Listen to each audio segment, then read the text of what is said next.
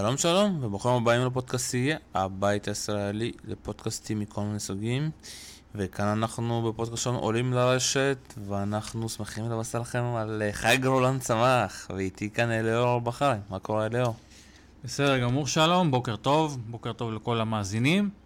חג רולנד שמח. אז כמו שאתם מבינים, אנחנו מקליטים ככה ביום שישי, ככה אחרי הצהריים, אה, אחרי שהגרלה כבר התקמה ביום חמישי, ואפשר להגיד, אני מרגיש שהולך להיות לנו טורניר מעניין. נכון, הצד של נדל, אתה יודע, כבר מתחילים לדבר, הוא קצת יותר מדי אה, קליל. ככה גם האוהדים של נדל אה, מסכימים איתי, לפחות בזה אפשר להגיד. אבל דווקא, אתה יודע, שוב פעם, הרבעים האחרים, השחקנים האחרים, שם הולך להיות הרבה בלאגן, שם הולך להיות הרבה דרמה, ויהיה מאוד מעניין אה, לעקוב אחרי מה שהולך להיות שם. כן, ההיסטוריה מלמדת אותנו שהתוצאה הסופית כנראה תהיה דומה. אה, יכול להיות שכן, יכול להיות שלא, אבל אה, עם הדומיננטיות של נדל קשה מאוד להתווכח. לגבי הדרך לשם, כמו כל סלאם, אנחנו יודעים כמובן איך זה יתפתח, איך זה יתחיל, אבל אנחנו אף פעם לא יודעים איך זה יתפתח. תמיד יש הפתעות באמצע, פציעות, אנשים שפתאום תופסים יום מדהים, וזה היופי בספורט. אתה יודע, אתה, יש לך הגרלה, uh, אבל היא טובה באמת עד, לה, עד לתחילת המשחקים, ולא ועד לנקודה מסוימת. כלומר, יש התפתחויות, יש דינמיקות שונות של מס, פר משחק עצמו ופר אה, שבוע, פר שבועיים. זה טורניר ארוך, מפרך, וזה אולי קלישאת ספורט שהכל יכול להיות, אבל אה, הרבה, דבר, הרבה מאוד דברים יכולים להתפתח בצורה שאנחנו לא ממש צופים אותה כבר עכשיו. מסכים איתך לגמרי, ואתה יודע, שאני מתחיל אה, לחפש, לראות גנצלמן, אני מחפש על השחקנים הצעירים, שחקנים אולי שיכולים לפרוץ, אתה יודע, מין רובין סודרלינג, אולי שחקן שכמו סודרלינג אז שחוטף מנדאל 6-0-6-1 ואז פתאום מנצח אותו. זה לא קרה, אתה יודע, אחרי המשחק ההוא, אבל מי אתה יכול להגיד לי אולי שאתה צופה שיכול לפרוץ בטורניר הזה ולהדהים את העולם, וזה לא חובה לנצח את נדל, אתה יודע, הוא יכול גם להדהים את העולם ביכולת שונה או משהו אחר. דיברת כאן על צעירים אה, ומי שאולי יכול לפרוץ. תראה, סודרלינג בגדול הוא לא היה כל כך צעיר, מבחינת אה, צעיר לא מוכר, שהוא עשה את ההישג הגדול ביותר שלו, אולי הניצחון הכי גדול בקריירה על נדל ב-2009, אבל אה, אם אני מסתכל ככה על איזושהי נקודת השוואה, אז יש לנו את קייל אדמונד, שהוא קודם כל באוסטרליה עשה מסע מדהים ונעצר למרבה הצער רק ברבע הגמר. אבל uh, מבחינת, על חצי הגמר, סליחה, מול צ'יליץ', אבל uh, אם אני מסתכל ככה על תקופת ההכנה שלו לקראת הרולנד, היה לו ניצחון מאוד מאוד משמעותי על ג'וקוביץ', שיכול לתת לו הרבה ביטחון לקראת המאני טיים של הרולנד גרוס. אם הוא יצליח לממש את הפוטנציאל הזה, אנחנו... uh, ימים, ימים יגידו, אבל אני, אני מאוד מאמין בבחור הזה, הוא מאוד קשוח ויש לו טניס עוצמתי ויציב מאוד. אם הוא יצליח להביא את המקסימום שלו ב- ביום נתון, השמיים פתוחים לפניו. טוב, אני דווקא הולך לשחקנים שאולי לא הגיעו רחוק, אבל כן משחקים את הטניס היפה אפשר להגיד. טניס אפשר להגיד שקוראים לזה אה, הטניס של מסי, אתה יודע אם אפשר לעשות את זה על כדורגל, או הטניס של אה, השחקנים, אתה יודע, הווירטואוזים האלו, ואני כמובן מדבר על שפוואלו וגם על ציפיס היווני שנתנו, אתה יודע, בשבועיים האחרונים כמה משחקים יפים, שפוואלוב הגיע די רחוק במדריד, אפשר להגיד שהוא נותן טניס מאוד מעניין, מאוד יפה, ואתה יודע, כמו עם השחקנים, אם אני נחזור לשפוואלוב, נתן משחק מעולה מול נדל, נכון, זה נגמר די בקלות, אם אני זוכר נכון, 6-3 6-1 או 6-4, 6-1, אבל שפוואלוב הצליח להחזיק את נדל עם הסרף שלו, עם הגיוון בסרף שלו, שזה די מדהים אותי, אתה יודע שמה זה יסודות של שחקן צעיר, ושוב פעם מכאן, עוד פעם ברכות לדדי יעקב שמצליח לבנות שם אה, את כל הדור הקנדי המדהים הזה, אתה יודע שחוץ משפוואלוב יש לך גם את אה, ראוניץ', יש לך גם את אה, אוסלי אר, אם אני מבטא את השם שלו נכון, פליקס אויגר או אליאסמה. נכון, זה שם מאוד קשה, ויש עוד שחקנים בקנה שם שמתפתחים לאט לאט בטניס הקנדי, וזה הכל, וזה מראה כמה יסודות חשובים. ושוב אנחנו חייבים לזכור, אתה יודע, אה, כבר ניצח את נדל פעם אחת. אבל על החמר זה כבר יותר קשה. מה אתה חושב על זה? אני חושב שהדברים שאתה אומר הם נכונים, ובכלל בספורט מקצועני היסודות הם מרכיב מאוד מאוד חשוב בהצלחה של שחקן או ספורטאי. ולשפובלוב אין ספק, יש לו גם יסודות טובים וגם כישרון מדהים, שנוספים עליהם כמובן מעבר לזה המון המון חוצפת נעורים וחוסר פחד, הוא באמת, הוא עולה למגרש וכמו שאומרים בספורט, הוא לא, הוא לא רואה בעיניים, הוא לא מסתכל לאנשים אחרים בלבן של העיניים וזה לא משנה אם זה נדל או שחקנים גדולים אחרים, הוא, הוא מאמין בעצמו. יחד עם זאת, אני חושב שמבחינת חמר, יש הבדל בין התוצאות שלו בין חמר, שזה מגרש, משטח שמצריך הרבה יותר סבלנות, יותר אינטליגנציית משחק, של לבנות נקודות ולעבוד על החולשות של היריב שלך ממש בסבלנות, בדקדקנות. מבחינת התוצאות שלו, עד לשנה האחרונה, עד ל-2018, לא היה לו הצלחה גדולה יותר מדי על חמר. רק השנה הוא נתן לעצמו איזו פריצה משמעותית. טורניר הזה ספציפית, הוא יכול להתקדם בצורה יפה, אבל מבחינת ההגרלה שלו, יש לו בסיבוב השלישי כבר את אה, אדמונד ודברים כאלו, אנחנו תכף נגיע לזה, אבל המסלול שלו פחות או יותר אה, חסום לשלב הזה, כמו שאני רואה את זה לפחות, אבל כמובן אנחנו עוד אה, תכף נגיע לזה. עכשיו, אתה יודע, אני, כמו שהסברתי לפני זה, אני לא חושב שהוא יגיע רחוק כאן, אבל אני חושב שהוא כן, כל משחק שלו, אתה יודע, אני, אני נהנה לראות, אני כן מעניין אותי לראות את המצבים, את, ה, את הדברים שהוא עושה, כי בסופו של דבר, אתה יודע, גם מול נדל, הוא... כל העניין שלו שהוא הצליח לשמור כמה פעמים את השומע, את הסטרף שלו, אתה יודע, ונדל הגיע לפחות ל-4-5 נקודות שירה ולא הצליח, זה ההחלטה של הקנדי, לאן הוא חווה את הסרף ומה הוא עושה בנקודה אחרי שהוא מקבל את הסרף והוא די הצליח במקומות שאחרים לא מצליחים. אתה יודע, כמעט כל השחקנים בסבב השני מול נדל זה רוב הפעמים הם מפסידים את הנקודה. אנחנו מתחילים עכשיו לדבר על ההגרלה או שאתה רוצה להוסיף משהו? אני רוצה להוסיף עוד נקודה בעניין הזה של, של משחק עם uh, נדל. כמובן, אה, המשחק הזה לימד אותנו כמה פוטנציאל יש לשפובלוב, וכמובן זה היה קרב מעניין, אבל אה, כמובן צריך לקחת את העניינים בפרופורציות, הוא, בסך, הוא עדיין הפסיד בשתי מערכות, אה, לא היה שם איזה סנסציה והדחה מפתיעה, הפערים בינו לבין נדל, כמובן, כמו בין נדל לשאר הסבב, על חמר הם עדיין די גדולים, אסטר... אולי אסטרונומים יש כאלו שיאמרו, על מגרשים קשים יותר, אני חושב שהפערים האלו קצת קטנים יותר, אבל כמובן אה, הוא עוד אה, צעיר ויש לו עוד המון המון המון לאן להתפתח. טוב, אה, אנחנו מתחילים לעבור עכשיו על ההגרלה, הפעם אנחנו מתחילים דווקא בצורה הפוכה, אנחנו מתחילים מהסלקשן 8. שזה אומר איפה שנמצא זוורב, וככה אנחנו יורדים לאט לאט לאט לנדל, עד שאנחנו מגיעים לנדל, ואנחנו מתחילים באמת עם זוורב, שנתן בינתיים עונה די מדהימה אפשר להגיד. כמו שהוא אמר, 14 ניצחונות אה, ברציפות על החמר והפסד רק לנדל, וכמו שהוא אמר, אתה יודע, בסצנריו אחרי, בסצנריו אני אומר, במילים, בפיץ' שלו, אחרי שהוא הפסיד לנדל, אפשר, אפשר, אפשר להפסיד לנדל, לא?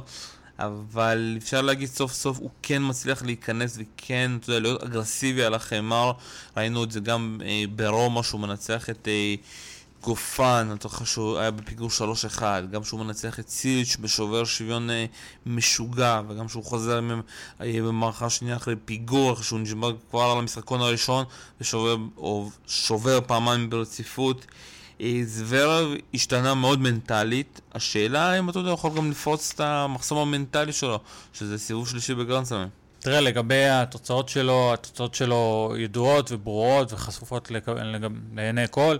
כל אחד יכול לראות שבשנים האחרונות לא היה לו הצלחה גדולה כל כך בסלמים, אבל uh, בנושא הזה גם נדל התראיין והתייחס, ביקשו ממנו להתייחס להצלחות של זוורב, ואם יש לו סיכוי ברולן הגרוס וברולן הגרוס הקרוב. ונדל עצמו אמר שלזוורב צפויה הצלחה מאוד מאוד משמעותית בשנים הקרובות.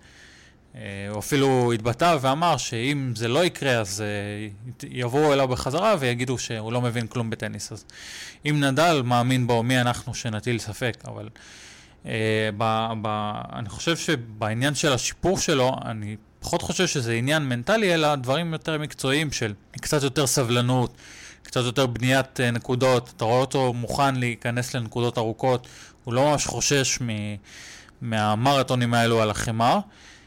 ורואים שהקשיחות המנטלית הזאת אה, מאוד משמעותית, במיוחד כשזה מגיע למאני טיים. ראינו לאחרונה כמה שוברי שוויון מאוד מאוד ארוכים ומתוחים שהוא זכה בהם, אם זה מול צ'יליץ' או מול אחרים, אה, של תוצאות מטורפות של 15-13 או 13-11, שוברי שוויון ארוכים. ובנושא הזה אני חושב שהוא אה, למד. לקחת את היתרונות שלו, אה, לשפר אותם ולעבוד הרבה, גם על תוכנית משחק וגם על התאמות קטנות. סרב הרבה יותר מדויק, אה, אחוזים טיפה יותר טובים, קצת שיפור בבחירת החבטות אה, ובבחירת הנקודות שהוא חובט אליהן למגרש, כלומר לא צריך לחפש בדיוק את הקווים, אלא קצת קרוב לקווים, לבנות את הנקודה, וגם אם אתה צריך לחוות עוד מכה שתיים, זה בסדר, כל עוד אתה מנצח את הנקודה בסופו של דבר. טוב, אה, מאוד מעניין, ומה ששוב פעם, מה שאותי, הדבר הכי מעניין, באיזה מוד מנטלי הוא מגיע לכאן. עד כמה הוא באמת חושב, וואי, לא הגעתי עד עכשיו, לא עברתי את השמינית, וואי. או ששוב פעם, אנחנו נראה את אותה המתכונת של זוור שהוא היה בעונת החימה הזאתי, שזה לשחק אגרסיבי, ללכת עד הסוף, ללכת על כל הכדורים, אה, לא לחכות, לא להיות פסיבי. אני חושב גם, אתה יודע, ההפסד שלו לנדל בסופו של דבר קרה בעיקר בגלל הפסקת הגשם, ושהוא חזר לא פרש כזה, והפסיביות פתאום חזרה. הפסקת, הפסקת הגשם באמת עצרה לו את המומנטום, והוא היה נראה אה, בדרך להפתעה מרעישה. לנצח את נדל בגמר הלחימה זה משהו שכמעט אף פעם לא קורה. ואין ספק שהשיפור המשמעותי מאוד שהוא עשה בתקופה האחרונה אה, מתבטא בתוצאות נהדרות. אנחנו רואים מבחינת תוצאות, זכה במינכן, במדריד, הגיע לגמר ברומא, מתח את אה, נדל עד לקצה, אה, צריך רק להוריד את הכובע בפניו על ההשתפרות המדהימה שהוא עשה.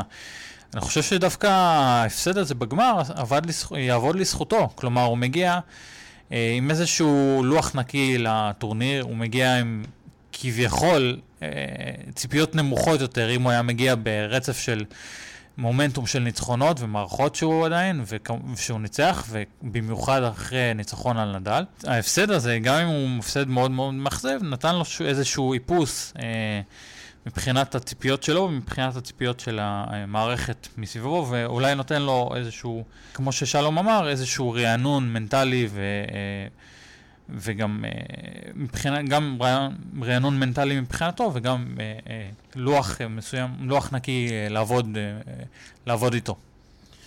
מסכים איתך לגמרי, גם, אתה יודע, גם בפודקאסטים הקודמים שלי אמרתי ש... רציתי שזוורב יפסיד בסופו של נדל, כי הרגשתי שאם הוא מנצח הוא יגיע יותר מדי טרוד בכל האליום שהתקשורת תעשה אליו.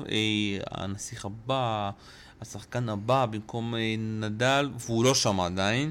ולהגיע דווקא אחרי הפסד של להבין שיש לך עוד הרבה, זמן, הרבה מה כדי לעשות כדי להגיע, אה, אפשר להגיד, לברכם של נדל, זה מאוד חשוב. אה, בואו נראה את מי הוא צריך לפגוש, ואפשר להגיד שבהתחלה לפחות הוא לא צריך להתקשות. אה, ברקניס הליטאי היא בסיבוב הראשון, אולי אחרי זה הוא יקבל גם את אה, דג'ומר. כן, ג'ומור, הבוסני. הבוסני. ואולי ואולי ואולי בהמשך את סן וברינקה, שאנחנו לא יודעים עדיין באיזה כושר הוא מגיע, הוא חוזר אחרי פציעה קשה. שגם אחרי אוסטרליה אופן הוא אמר שהוא חזר לא כל כך, אה, אפשר להגיד, בריא, ולא, וכמעט לא שיחק אחרי זה, ניסה לחזור עכשיו בז'נבה והגיע לרבע גמר. מה, מה אתה חושב שהוא יכול לעשות בטורניר הזה? כן, וברינקה זה אולי לא זכור לרבים, אבל uh, הוא, הוא עדיין הפיינליסט משנה שעברה, ויש עליו הרבה הרבה הרבה uh, ציפיות, כי אנחנו יודעים שבשיאו הוא שחקן מדהים, והוא יכול לאתגר אפילו את הטובים ביותר, את פדר, נדל, ג'וקוביץ', ויש לו קבלות אה, להראות. אבל לצערו, כמו ששלום אמר, הוא מגיע עם, לא ב-100% הכשירות כנראה. ההכנה שלו לרולן לא הייתה אידיאלית. אה, הוא חזר ברומא והפסיד בסיבוב הפתיחה לסטיב ג'ונסון, וג'נבה הוא הפסיד כבר ברבע הגמר. אה, פוקסוביץ', אז מבחינה הזאת ההכנה שלו לא הייתה אידיאלית, וגם אם אני מסתכל על ההגרלה, ההגרלה שלו, כן, ההגרלה שלו לא, גם, לא אידיאלית כל כך, עם פוי בסיבוב השלישי. צריך לראות איך וברינקה ייכנס לטורניר, כי הוא שחקן שלוקח לו זמן להיכנס לטורניר, וההגרלה גם זימנה לו מוקש מאוד רציני בסיבוב הראשון, את גיירמו גרסיה לופז, שהוא כבר הפסיד לו בעבר, ב-2014, אחרי שהוא הגיע כאלוף המכהן של האוסטרליאן אופן, ועם כל ההילה מסביב, מסביבו, ו... והוא מעד באותו משחק אה, מפורסם, אה, שחשוב להזכיר שגרסיה לופז הוא שחקן מאוד מוכשר, אה, אולי לא הגיע לאותם שיאים כמו שוורינקה כמובן הגיע אליהם, אבל זה משחק פתיחה מאוד מאוד קשה לוורינקה. טוב, מאוד מעניין יהיה לראות אותו. בואו קצת נדבר על לוק אה, פוי. אני לא כל כך מתחבר למשחק שלו, ואתה יודע, ומשהו מפתיע, כל פעם שאני רואה אותו, ויוצא לי לראות אותו בשידור ישיר במשחק מלא, הוא תמיד מפסיד. מה אתה כן רואה בו? לוקה פוי, לטעמי, הוא התגלמות של הטניס הצרפתי. כלומר, במידה מסוימת, אפשר, יש כאלו שיאמרו הספורט הצרפתי. בו את כל הסממנים של, אפשר להגיד אולי שיק, איזו אופנה כזאת צרפתית, טניס מאוד מאוד אלגנטי, מאוד התקפי, מרהיב, אה, שובה עיניים. אפשר לרבות במילים על המשחק, משחק מאוד יפה, מאוד מגוון. אבל ברמה, אה, ברמת התכלס, ברמת התוצאות, אנחנו רואים אותו שוב ושוב אה, נופל אה, להגשים את ההישגים שאולי הרבה מצפים ממנו, כן, הוא מדורג 15 בטורניר, וזה כמובן כל בן אנוש היה מתחלף עם הישגים כאלו. אבל עדיין, אתה יודע, יש, יש הרבה הרבה מאוד ציפיות ממנו, במיוחד אחרי שהיה לו ניצחון מדהים על נדל ביוס אופן, וזה פתח את הדלת לדיון מורחב לכמה רחוק הוא יכול להגיע. לצערו, כמו הרבה הרבה הרבה טניסאים צרפתיים מוצלחים לפניו, הוא לא הצליח ממש לממש את כל הציפיות האלו.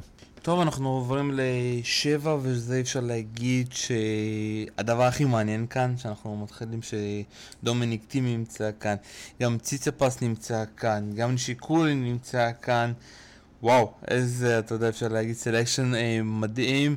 ונתחיל לדבר על טים, וכמו שאני אומר בכל הפודקאסטים, זה שחקן שאי אפשר לזהות אותו מצד אחד, זה שחקן שמאוד כיף לראות אותו על החימה, יש לו סב מעולה, יש לו בקין מעולה, פורן מעולה, יודע לתזז אותך, יודע לשנות אותך כיוונים, מצד שני יכול להפסיד לך פתאום לפוניני, וזה די כזה, אתה יודע, כזה מוריד...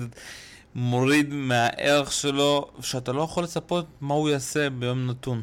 לגבי פוניני, אני חושב שזה זה לא בושה להפסיד לפוניני על חמר, הוא שחקן מדהים על חמר, אולי לא מצליח באותו מידה כמו של טים, אבל אנחנו יודעים למה הוא מסוגל. עכשיו לגבי טים, כן, אנחנו לא, באותו, לא באותה מידה כמו פוי, אבל טים אה, מסומן כהרבה הרבה פעמים כ, כיורש אולי האפשרי של נדל, כמלך החמר. התוצאות שלו בעבר מוכחות שהוא יודע לשחק על חמר, שלום הזכיר בצורה מצוינת, שהוא...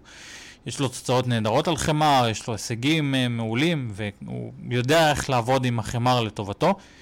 איך זה יעבוד בטורניר הזה, אני מקווה שטוב, אני מאמין בו אה, ללכת רחוק. בסיבוב השני יש לו את היווני ציציפס, שהוא כבר הפסיד לו השנה בברצלונה, וזה יהיה משחק מאוד מאוד מסקרן. שמע, זה הולך להיות באמת משחק מאוד מעניין, חמש מערכות, האם טימי, אתה יודע, יכול... בסופו של דבר הוא צריך, אתה יודע, הוא צריך להגיע לרבע גמר או אפילו חצי גמר, הוא הגיע שנה שעברה לחצי גמר שהוא ניצח את אה, נובק, אחת פלישה אפשר של נובק, ואתה יודע, והפסד בהגרלה שיצאה לו יכול, אה, אתה יודע, להוריד אותו יותר מדי עמוק בדירוג אפשר להגיד. טים מגיע כבר שנתיים ברציפות לחצי הגמר בעולם גרוס, והוא יכול לעשות את זה, אני מאמין, אפילו שהוא ילך עד הסוף, עד, לא עד הסוף עד הזכייה כמובן, אבל עד הגמר. אבל אם אני מסתכל uh, ככה מבחינת ההגרלה שלו, יש לו שני מוקשים מאוד מאוד עיקריים uh, בחלק שלו. קודם כל את נישיקור, קיי נישיקור היפני בשמינית הגמר, שהוא שחקן מאוד קשוח ויש לו ניסיון וחוכמת משחק נהדרת שהוא יכול להקשות על כמעט כל שחקן בסבב. Uh, גם על טים שהוא שחקן חמאה נהדר. ואם נסתכל מעבר לזה, לרבע הגמר, כמובן את אלכסנדר זוורב, שראינו באיזה מומנטום נהדר הוא מגיע לטורניר עם המון המון ביטחון, אה, והוא רק הפסיד לו לאחרונה בגמר מדריד, אז ככה שיש פה בעיה רצינית מבחינת הגרלה של טים. זו בעיה שהוא יצטרך להתגבר עליה, אני מאמין גם שהוא יתגבר עליה, אבל אה, הזכרת את זה מצוין, אנחנו יודעים שלפעמים יכול להיות לו ימים פחות טובים, מול שחקנים מוכשרים כל כך, כמו ציציפס, כמו נישיקורי, כמו זוורב, זה יכול לעלות לו ביוקר. טוב, יהיה מאוד מעניין. אה, אני דווקא לא חושב שהוא הגיע שם, כאן אה, רחוק. אני חושב שדווקא מול נישיקורי זה הולך להיות המשחק של הטורניר, כי שם באמת נישיקורי... בואו קצת נדבר, תשמע, חזר גם אחרי פציעה, ופתאום, אתה יודע, טורניר מעולה שלו במונטה קרלו, שהוא מגיע עד לגמר. אחרי זה אפשר להגיד חוסר מזל, אתה יודע, גם uh, במדריד שהוא פוגש את נובק בסיבוב הראשון, גם אחרי זה ברומא שהוא פוגש את uh, נובק ברבע, ואפשר להגיד שלוש, שלושת המשחקים האלה היו משחקים ממש מעולים של נישיקורי, והשאלה עכשיו אם, עם הפציעות שלו והבעיות שלו הוא יכול להחזיק באמת בגרנד סלאם ארוך, מתיש, וכולנו יודעים כמה קשה לשחק על החימר, למרות שיש לך מנוחה של יום, ועדיין זה די קשה. זו בעצם שאלת מיליון הדולר, איך הגוף של נישיקורי יחזיק בכל העניין הזה, במיוחד שהוא חוזר לאט לאט אה, לכושר המדהים שהיה לו בעבר. עוד נקודה לגבי נישיקורי, אני חושב שהטורניר במונטי קרלו, אה, אחרי שהוא ניצח שם אה, שלושה שחקני top 10, אם אני זוכר נכון, עשה לו, הוסיף לו המון המון ביטחון ברמה האישית שהוא מסוגל להתמודד עם החבר'ה האלו. אה, בשבוע אחד אינטנסיבי.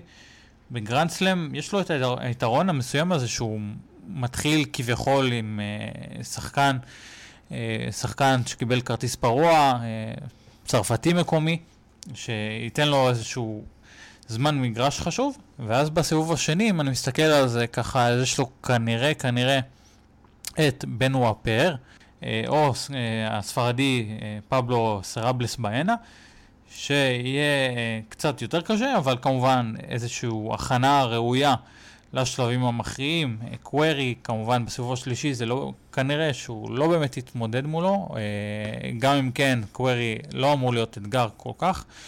אבל uh, זה השבוע הראשון צריך להיות הכנה נהדרת עבור נשקורי, אם זה יתאים כבר מול, מול טים ואחרים, הלאה, אני עדיין בספק. אז כמו שדיברנו, אני מאוד מקווה שבאמת בסופו של דבר טים וזוורב ייפגשו בעבר הגמר שלהם, אה, ואם לא, אז אה, לא, אבל אה, שוב פעם, אנחנו חושבים שהולכים להיות כאן משחקים מאוד מעניינים.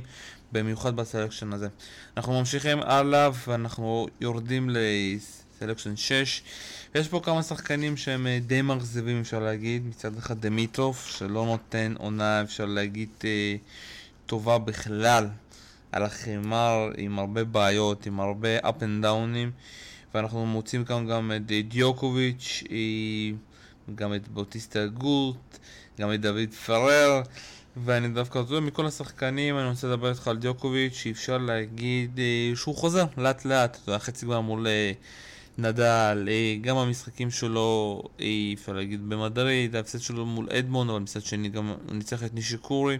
יש כאן איזשהו שינוי מגמה ושינוי מגומה מבורך, והעניין הזה בעיקר קורה בגלל שאני חושב שבחימה יש לך מין... אה, כושר משחק, כושר משחק, כשאתה משחק שבוע אחרי שבוע, אתה לא צריך פתאום להתאמן, וזה מאוד עוזר, אתה יודע, זה במיוחד כזה לשחקני כדורגל שהם פשוט נפצעים, ואז הם חוזרים ואין להם כושר משחק, ואתה רואה אצל נובק, אולי זה מה שהיה חסר לו, מרוב שאתה יודע שהוא שיחק שבוע, הפסיד, שיחק שבוע, הפסיד, לא היה לו כמה משחקים האלה כדי להיכנס לקצב. לגבי ג'וקוביץ', אני מסכים שיש כאן מגמת שיפור שהיא בהחלט ניכרת.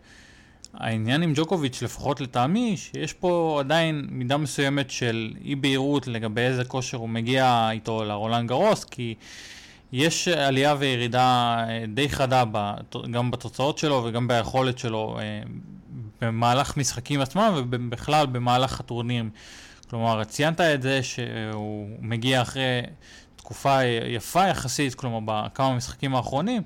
והיה לו משחק נהדר מול נדל, אבל מצד שני ראינו כמה תצוגות מאוד מאוד uh, מהוססות ולא ברורות. לדוגמה במשחק uh, בברצלונה, שהוא הפסיד שם לציציפס, אם אני זוכר נכון. לקליזן, סליחה, לקליזן, לא לציציפס. Uh, ואנחנו, יכול להיות שזה קשור אולי לעניין של מרפק, אולי לעניינים אחרים כאלו שמאחורי הקלעים. יכול להיות שכן, יכול להיות שלא, אי אפשר לדעת, אבל מבחינת השיפור, כן, יש שיפור. השאלה אם זה השיפור הזה מספיק כדי להגיע כבר עכשיו לשבוע השני של הרולן, וזה עדיין נתון, לש... נתון למחלוקת, נתון לשאלה. מילה על דמיטרוב? דימיטרוב, דיברנו על פוי ועל שחקנים הצרפתים, על, ה... על ציפיות הכושלות, ודימיטרוב, אני חושב שהוא עבר הרבה הרבה מזמן את התקופה הזאת של ה baby פדרר וכל הכינויים המגוחכים האלה שהוצמדו לו, אבל אה, צריך להגיד, פשוט החימר הוא שחקן טוב, על חימר יש לו תוצאות יפות, אבל זה כנראה לא הלחם והחמאה שלו, הוא מעדיף את ה... אולי את הדשא, אולי את המגרשים המהירים יותר. אה, כאן יש לו הגרלה שהיא יחסית הגיונית, ורדסקו כנראה אולי בסיבוב השלישי, לפחות לפי הדירוג, אם ורדסקו לא יימד לפני זה, אה, ואז אולי בשמינית ג'וקוביץ' או בוטיסטה הגות, שזה כבר אה, אמור להיות תחנה סופית שלו. אני מאמין שהוא דווקא יפגוש שם את הספרדי, אבל אולי ג'וקוביץ' יפתיע, יפתיע אותי. אני דווקא חושב שדמיטוב לא יעבור בכלל את הסיבוב הראשון. הוא משחק מול אה, טרויצקי הסרבי שיודע לשחק ויודע גם, אתה יודע, להעיף שחקנים מדורגים. ודמיטוב, אתה יודע, אם הייתי במקומו, פורש כמה שיותר מהר מהחמר והולך להתכונן לעונת הדשא. לפרוש לגמרי מראש, אני חושב שזה הגזמה קצת, אבל... במרכאות אפשר להגיד. כן, כן, אני כמובן הבנתי אותך, אבל הנקודה עם אה, דימיטרוב, ציינת בצדק שיש לו משחק פתיחה רציני מאוד מול טרויצקי, וטרויצקי ידוע כמי שיכול לעשות הרבה בעיות למדורגים ולשחקנים בכירים. אם הוא יעבור את זה או לא, אני חושב שכן, אבל אני מסכים איתך שהפתעה, שההדחה של דימיטרוב כבר בסיבוב הראשון לא תהיה הפתעה מרעישה. עוד שחקן שמאוד מעניין אותי לראות באמת איך הוא הצליח להסתגל זה ניקולוס יארי, הצ'יליאני, עשה עונת חימר די טובה אפשר להגיד בסבב בדרום אמריקה לא כל כך מצליח, אתה יודע, בסבב האירופאי, אבל אתה יודע, אולי ברולנד גרוז זה גם יכול להתפר... להתפרץ פתאום. ציינת בחלקים הקודמים על העניין הזה של צעירים, צעירים, הדור הבא, ומי באמת יכול לפרוץ בטורניר הזה. אז ניקולס יארי הוא בהחלט שם מועמד מוביל לעניין הזה. ההצלחה שלו על החמר האירופאי הייתה פחותה מזאת של החמר הדרום-אמריקאי, והמומנטום שלו קצת נעצר. גם יש את העניין הזה של משחקים מהטוב מחמש, איך הוא יסתדר עם זה. הפוטנציאל שלו נהדר, ואני מאמין בו באופן כללי. השאלה אם זה יפרוץ כבר כאן ועכשיו, זו שאלה מצוינת, שנצטרך לעקוב אחריה.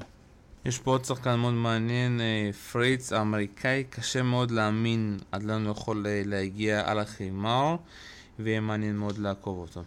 ואנחנו עוברים עכשיו לסלקשן 5. אה, אז מה יש לנו כאן? אנחנו רואים פה את דוד גופן, שעשה דווקא די, עונת חימר די מעניינת, אפשר להגיד עד עכשיו. לצערי הוא עדיין לא מצליח לעשות את מה שהוא עשה באליפות סוף העונה, אתה יודע, ב- בלונדון זה גם לנצח את הגדולים, מה שהוא עשה שם לפדרר, יהיה מאוד מעניין עד לאן הוא יכול להגיע כאן, אפשר להגיד לו שיש לו הגרלה די קלה. אין לו כמעט שחקנים שיכולים, אתה יודע, להפריע לו כאן, אה, אולי מונפיס, אה, תלוי, אתה יודע אם הוא פצוע או לא. קיריוס, גם חוזר אחרי פציעה. אתה רואה כאן משהו מעניין בסלקשן 5 הזה? מבחינת גופן, אני לא רואה פה אתגר גדול במיוחד אה, עד לסיבוב השלישי. כלומר, אס, כן, יכול לה, להקשות עליו מערכה אחת, ש, שתיים צמודות, אבל גופן אמור להתמודד עם שחקנים כאלו. לגבי מונפיס, שאמור להיות בסיבוב השלישי, או מעבר לכך בשמינית, אם אני מסתכל על אה, קראנו בוסטה, זה כבר שחקנים שהם קצת יותר שקולים לגופן, אבל כפי שציינת, הוא מגיע בתקופה יותר טובה מהם, והוא אמור לצלוח אותם. טוב, מאוד מעניין שאתה יודע, הוא נופל כזה על רבע, אה, אפשר להגיד, די חלש מבחינת שחקני חמר. אה, אתה רוצה להוסיף עוד משהו? אה, לא, על החלק הזה אני חושב שיש פחות מה להוסיף. זה נראה החלק שגופן אמור להתקדם. להתקדם ממנו אה, בלי הרבה, בלי הרבה תקלות, ואני מאמין שכן, מאמין שהוא יעשה, יצליח במשימה הזאת. אנחנו עוברים, לס... יורדים ל selection 4. אז מה יש לנו כאן? אנחנו מסתכלים על selection 4, ויש לנו כאן את איזנר, שאני מאוד אוהב אותו, איך שהוא משחק על החימר. והשאלה הגדולה היא כמה שוברי שוויון יהיו כאן, האם הוא ינצח או יפסיד? זו השאלת מיליון הדולר. כשאנחנו מסתכלים פה על איזה שחקנים מעניינים שיש לנו, יש לנו פה את אה, דל פוטרו, שיפתח את אה, מול מאהו. ודל פה, אתה יודע, זה עניין של אה, פציעות. נתן עונה די טובה, אפשר להגיד, במיאמי ואינדיאנס וולס. החליט לוותר על מונטה קרלו בגלל, אתה יודע, העייפות. לא כל כך הצליח, לא במדריד, לא ברומא. השאלה, אתה יודע, מבחינת אה, פציעות, איך הוא יגיע לכאן, האם הוא יגיע פרש, לא יגיע פרש, וכמה הוא יכול להחזיק מעמד. דלפו הוא מועמד, כמובן, אה, הוא אחד תמיד מסומן כאחד הסוסים השחורים, הוא שחקן מאוד מאוד אהוב ומאוד מוכשר. אה, גם כמובן זוכה סלאם בעבר, מ-US Open 2009, ועשה חצי גמר כאן ברולנד גרוס ממש, גם ב-2009, שהוא הפסיד לפדר במשחק אדיר של חמש מערכות. הנקודה עם דלפו, שהוא מגיע עם המון המון סימני שאלה, הוא פרסם בטוויטר שהיה לו פציעה אה, באזור המפסעה, אם אני זוכר נכון, והוא הגיע עם המון המון חשש לטורניר הזה, הוא מגיע עם המון חשש לטורניר הזה. אני מאוד מקווה בשבילו שהמצב הבריאותי שלו כשיר, כי אם כן, הוא אחד השחקנים הבודדים בעולם שמסוגל להתמודד עם נדל בחמש מערכות ועל חמר. אה, הלוואי, הלוואי, כי דלפו, התרומה של דלפו לטורניר היא יכולה להיות מדהימה. אנחנו רואים, ראינו כמה משחקים אה, ענקיים ומרתונים דרמטיים אה, של דלפו בעבר, אם זה המשחק השפעת המפורסם מול טים מה-US Open, או משחקים, משחקי ענק מול פדר ונדל, מול ג'וקוביץ' בווימבלדון, או כמה משחקים מאוד אגדיים. הלוואי שזה יהיה המקרה גם הפעם, ואם הוא בריא, אני, אני מאמין בו באופן אישי, אבל כמו ששלום אמר, ההכנה שלו לא הייתה אידיאלית. דלפו בחיימר מול נדל, אתה אמיתי? אני חושב שלדלפו אין לו שום סיכוי במצב שהוא נמצא, אתה יודע, במשחקים ארוכים. בהינתן המצב הרפואי שלו, אז כן, אם, אם הוא לא יוכל לזוז בצורה טובה על, על המגרש, יהיה פה אה, בעיה רצינית מאוד, אבל אני מזכיר לך את המפגש בין דלפו לנדל בגמר גביע דייוויס של 2011, ודלפו ניצח את המערכה הראשונה ב-6-1 בצורה די מוחצת. נדל uh, הצליח לעשות קאמבק ולהחזיר את המשחק הזה לידיים הספרדיות, אבל זה משחק שנמשך כמעט 4 שעות, אם אני זוכר נכון, והיה שם קרב מדהים. שנדל uh, ניצח בסופו של דבר, כי נדל תמיד מנצח על חמאה, אבל uh, כן, דלפו יכול להתמודד עם uh, נדל על חמאה, כמובן אך ורק אם הוא ב-100% שלו. פה שחקן שאני מאוד, אפשר להגיד, אוהב אותו במחאות, וזה תומאס אה, ברדיץ', ואני כל כך מת על העונה של השנה. הוא פשוט מפסיד כל פעם בסיבוב ראשון. תומאס ברדיץ' בהחלט ירצה לשכוח את העונת החמר הזאת. לא עשה כמעט שום דבר משמעותי, אה, הפסדים על ימין ועל שמאל. אם אני זוכר נכון, הוא אפילו הפסיד בסיבוב הפתיחה כמעט בכל טורניר שהוא נכנס אליו. אז uh, אני חושב שמבחינתו סיבוב שלישי, שמינית, גג, זה יהיה הישג מכובד. Uh, כדי קצת לה, להמתיק את הגלולה, אבל מעבר לזה הוא רק מייחל לעבור לדשא ולהתקדם קדימה. שרדי, אתה יודע, עם כל הבלאגן של הקהל הצרפתי, גם יכול לנסח אותו גם בסיבוב הראשון. בעניין הזה אני מסכים. דיברנו על העניין של טרויצקי, גם uh, ג'רמי שרדי הוא מוקש רציני uh, שיכול לעשות uh, בלאגן קצת ב, uh, בסיבוב הפתיחה. ומול ברדיץ', כן, אני מסכים איתך, גם כאן, עם ידך של ברדיץ' במשחק הפתיחה, כמו עם דימיטרוב, זה, לא, זה ממש לא תהיה ההפתעה המרעישה.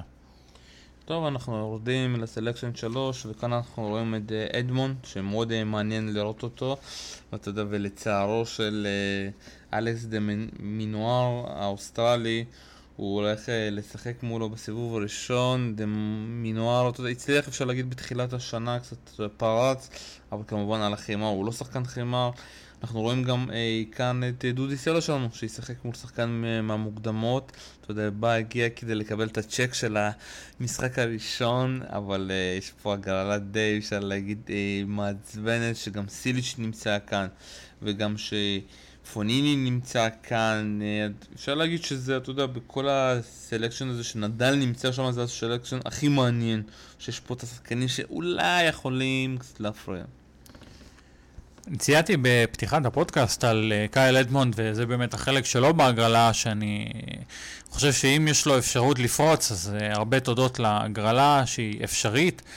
כלומר, יש פה בדרך אה, בעיות, יש את פוניני אולי בסיבוב השלישי, ובסיבוב, ה... אה, בשמינית אולי אולי את צ'יליץ'. אני, אני מאמין באדמונד, הוא שחקן נהדר ויש לו פוטנציאל אה, ללכת רחוק, אבל אה, כמובן, אנחנו אף פעם לא יודעים מה, מה יהיה בעתיד, כמובן שאתה יודע, מה, מה, יכול, מה, יכול, מה יכול להתפתח, אי אפשר לדעת, אנחנו יכולים רק לשער. מהבחינה הזאת של החל, כל החלק הזה בהגרלה, צ'יליץ' הוא המועמד אה, המוביל ללכת קדימה בגלל הדירוג שלו. אה, התוצאות שלו על החמר בעונת ההכנה לא היו מדהימות, אבל אה, היה לו, היה לו טורניר לא רע בכלל ברומא, אם אני זוכר נכון, אה, שהוא הגיע שם לחצי הגמר, הפסיד לזוורב במשחק שלטעמי הוא היה צריך לנצח. אבל אם הוא יצליח לנפק את אותה יכולת גם בפריז, הוא יצלח את החלק הזה, כי אין פה מישהו מומחה חמר במיוחד, חוץ מאולי פוניני, אבל גם פוניני אנחנו יודעים שהבעיה שלו היא בעיקר בראש, ואיך הברגים שלו יהיו מחוברים באותו יום. אתה יודע מה שמצחיק אותי מול uh, סיליץ', שזה כל השובר שוויון שלו, אני זוכר ששני שובר שוויון שלו, גם מול נדל אם אתה זוכר, והוא עשה על האופן, שהוא הצליח דרך להפסיד בה, ואתה יודע, אחרי זה הצליח לחזור בגלל הפציעה של נדל, וגם מול זוורוב, שגם זוורב נפצע כאן, אבל אתה יודע, זו פציעה כזאת שפתאום הוא חזר לעצמו, הרכיבו אותו מחדש והוא פתאום שבר, אתה יודע, בחזרה. וזה מאוד מפריע לי, כל הדברים הקטנים האלה, שזוורב לא יודע לקחת את הנקודות, מומנטום האלה. היו לו פה ארבע נקודות בשובר שוויון הזה ברומא, ארבע נקודות, אה, אפשר להגיד, מאץ' פונד על הסרף שלו לפעמים, והוא לא לקח את זה. העניין הזה של צ'יליץ' ונקודות מפתח, אנחנו הרבה, איזה נקודה חוזרת לזה, וראינו את זה לא, ב, לא ב, במספר לא מבוטל של משחקים, שברגע שהוא מגיע למאני טיים יש לו בעיה קצת, ל, כמו שאומרים, לחבר את הגרוש ללירה, להרוויח את הגרוש ללירה, ובאמת לחצות את קו הסיום. וראינו את זה מצוין במשחק מול זוורב, שהיה לו, כמו שציינת, את הנקודות האלו, לגמור את המערכה ולנוח. אבל הוא לא עשה את זה. אם זה עניין של לחץ מנטלי או תפקוד תחת לחץ, יכול להיות, אני לא, לא פוסל את זה. אני חושב שיש שם איזו בעיה שאולי בנקודה הזאת, שהוא לא מצליח לקחת את הבאמת נקודות המפתח, את הנקודות המומנטום, ובאמת לשים פס, לשים איזושהי חותמת על החלקים האלו, אה, ולהכות בברזל בעודו חם, זה מונע ממנו להפוך אה, באמת לרמות של אולי וברינקה, דלפול, השחקנים האלו שנתפסים כאיום הרבה הרבה יותר משמעותי אה, ברמה הכוללת, הרחבה יותר של הסבב. כלומר, למרות, סליחה שאני קוטע אותך, למרות שיש לו גם סלם אחד בארון, הוא עדיין לא נחשב, לפחות לפי מה שאני מבין, באותה הקטגוריה כמו אולי וברינקה או דלפו או, או אחרים, שנחשבים הרבה הרבה יותר מרתיעים מצ'יליץ'. כמו שאני תמיד אומר, ציליץ', שתמצא לך פסיכולוג ספורט טוב, אז אתה תצליח.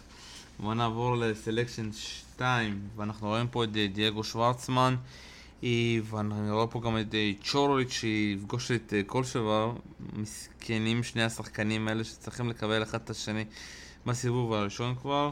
גם מישה זוהב כאן. וקווין אנדרסון, אתה יודע, שעשה קצת קולות, אפשר להגיד, על המגרש בחימר במדריד, אבל אני חושב שזה בעיקר כי זה היה מדריד.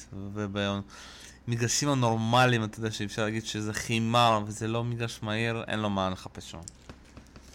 מסכים איתך לחלוטין, מדריד הוא יוצא דופן uh, בנושא הזה, כי מדריד, התנאים שם uh, זה חמר, זה אמנם חמר, אבל הם קצת יותר מהירים, ובטח ובטח בהשוואה למה שאמור להיות בפריז. עכשיו, לגבי שוורצמן, מבחינתי דייגו שוורצמן הוא סוג של אגדה חיה. אתה רואה, אתה מסתכל על בן אדם ואתה רואה כמו אחד שאולי היה איתך בתיכון, שלמד איתך ב... אה, באוניברסיטה, איזה בחור שהיה איתך בצבא, אחד, אחד מיני רבים, אתה לא מייחס לו חשיבות כל כך uh, גדולה, כלומר, לא בחור גבוה במיוחד, גם לא נראה uh, קרנף uh, חזק במיוחד, מישהו שמסוגל לדחוף קירות, אבל הבן אדם הזה פשוט השראה. כלומר, אין לו אולי את הסרב המפלצי של איזנר, ואולי אין לו את הפורנד והפורנד של פדר או הבקאנד של אה, ג'וקוביץ', אבל הוא מוציא מעצמו לא 100%, 200%. כלומר, באמצעות רוח לחימה ומשחק בלתי מתפשר, עם, עם הרבה הרבה סבלנות וכושר פיזי מדהים, הוא הגיע להיות מדורג 11 אה, בטורניר, שזה... אין, אין מילים אחרים, אחרות רק מלהוריד את הכובע ובאמת להשתחוות, כמו שברקוביץ' אומר. לגמרי, לגמרי, ושוורצמן, אתה יודע, זה די מדהים שהבן אדם אה, במקום 11, אבל שוב אנחנו חייבים להזכיר את הירידה של נובק, את השחקנים שלא הגיעו לכאן, כמו פדרר, כמו מרלי, אתה יודע, שזה די חבל אפשר להגיד, וזה די מוזר שאנחנו מזכירים את פדרר רק עכשיו, אתה יודע. זה בהחלט מוזר, כי פדר אה, כרגע במקום השני, עד לא מזמן, מדורג הראשון בעולם.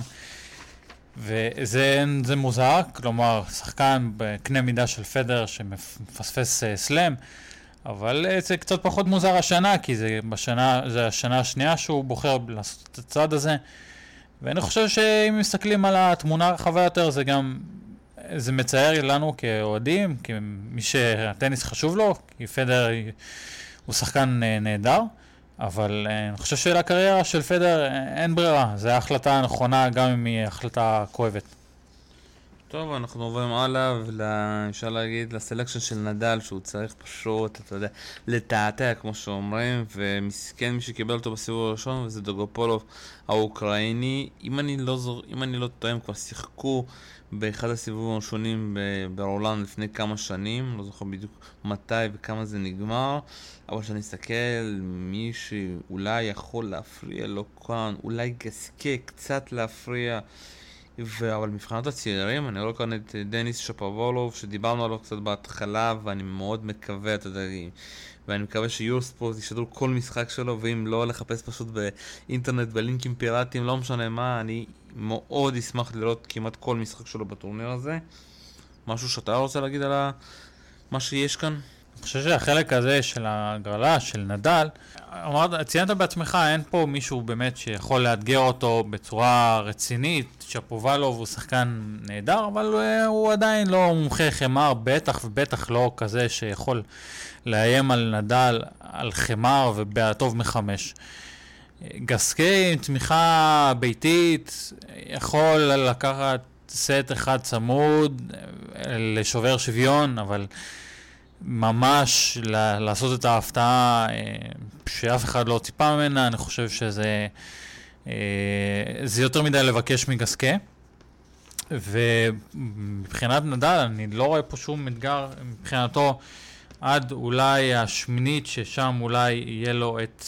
אה, אולי סוק, אבל עוד פעם, סוק באחת העונות הגרועות בקריירה שלו, אני חושב שהוא משהו כמו 140, 150 ברייס עכשיו, הוא פשוט לא פוגע בכלום מתחילת העונה.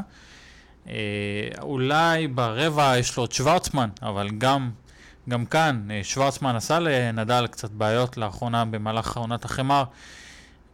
הנקודה, ש...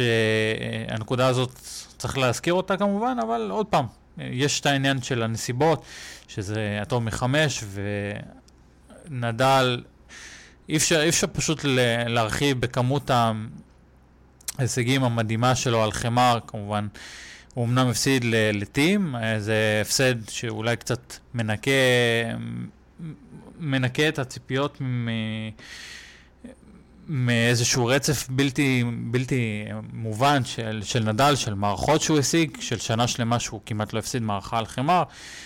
אבל אתה יודע, אחרי, אחרי עשר זכיות ברולן, צריך משהו באמת ברמה הוליוודית כדי לעצור את נדל חמר. זו משימה שהיא, אומרים משימה בלתי אפשרית, אולי אפילו קצת יותר מזה.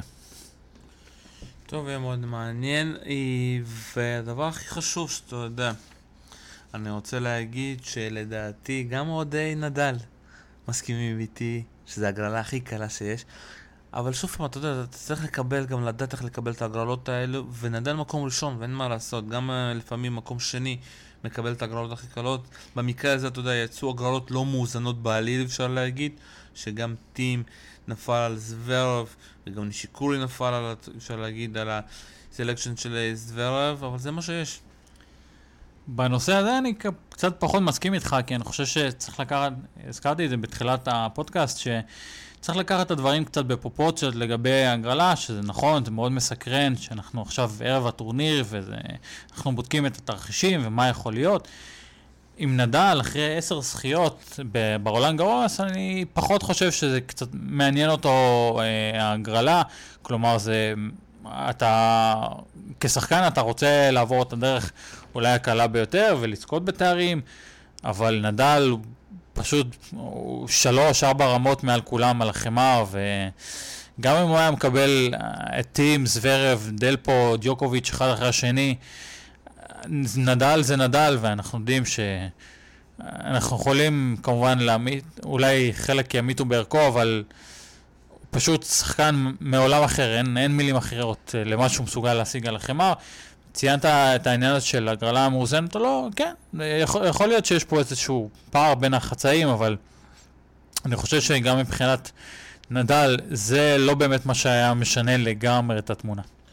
העניין הוא שאתה שהוא מקבל כן עטים, גם את דיוקוביץ', שלפחות היית רואה כבר בסיבוב הראשוני משחקים ברמה מאוד גבוהה.